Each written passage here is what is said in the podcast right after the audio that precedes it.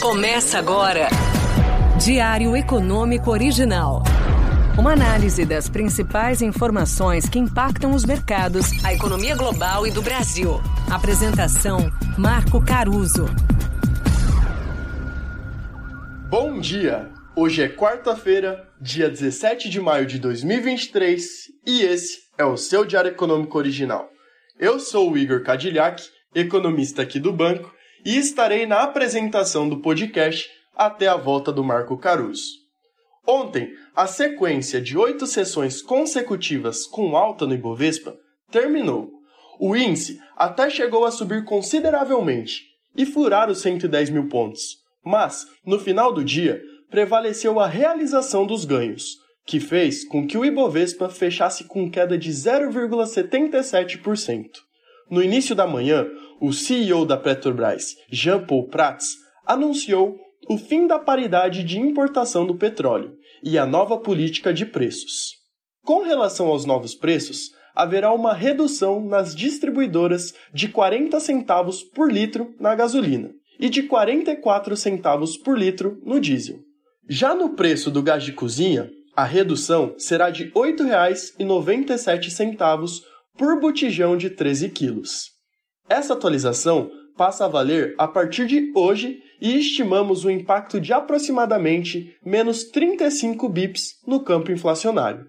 Sobre a substituição da política de preços dos combustíveis nas refinarias, a nova estratégia vai usar referências de mercado como custo alternativo e marginal para a empresa, a ideia é proteger os preços internos da volatilidade internacional. Além disso, segundo a Petrobras, novos reajustes continuarão sendo feitos. No nosso entendimento, essa política é subjetiva e deixa o preço menos transparente. Apesar das preocupações e dos vários riscos importantes que ainda precisam ser esclarecidos, ontem essas notícias foram bem recebidas pelos investidores. Os papéis da Petrobras engataram alta ao longo do dia e fecharam subindo mais de 2%.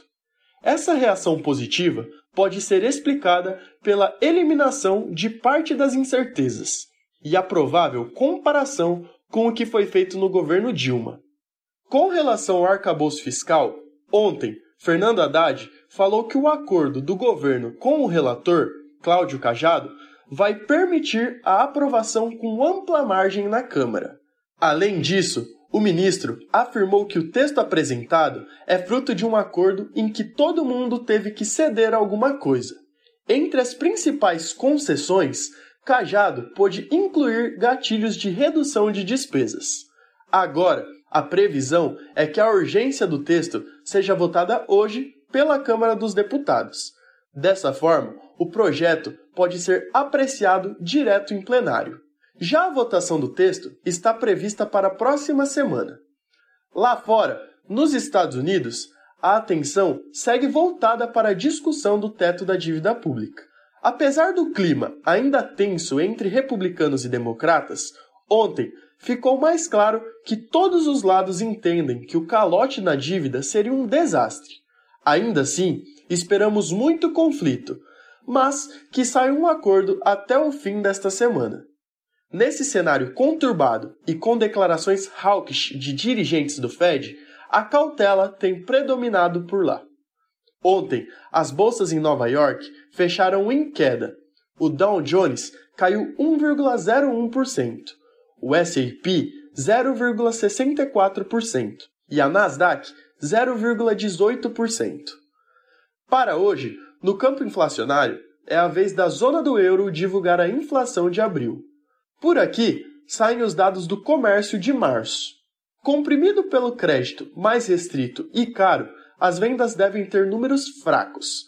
No comércio restrito, projetamos uma queda de 0,4% na margem. E no ampliado, que engloba todos os setores varejistas, incluindo as atividades de veículos, materiais de construção e os atacarejos, projetamos uma queda de 0,2% na margem. Bom dia, bons negócios e sorte sempre! Você ouviu? Diário Econômico Original. Uma análise das principais informações que impactam os mercados, a economia global e do Brasil. De segunda a sexta, às seis da manhã, no Spotify e YouTube.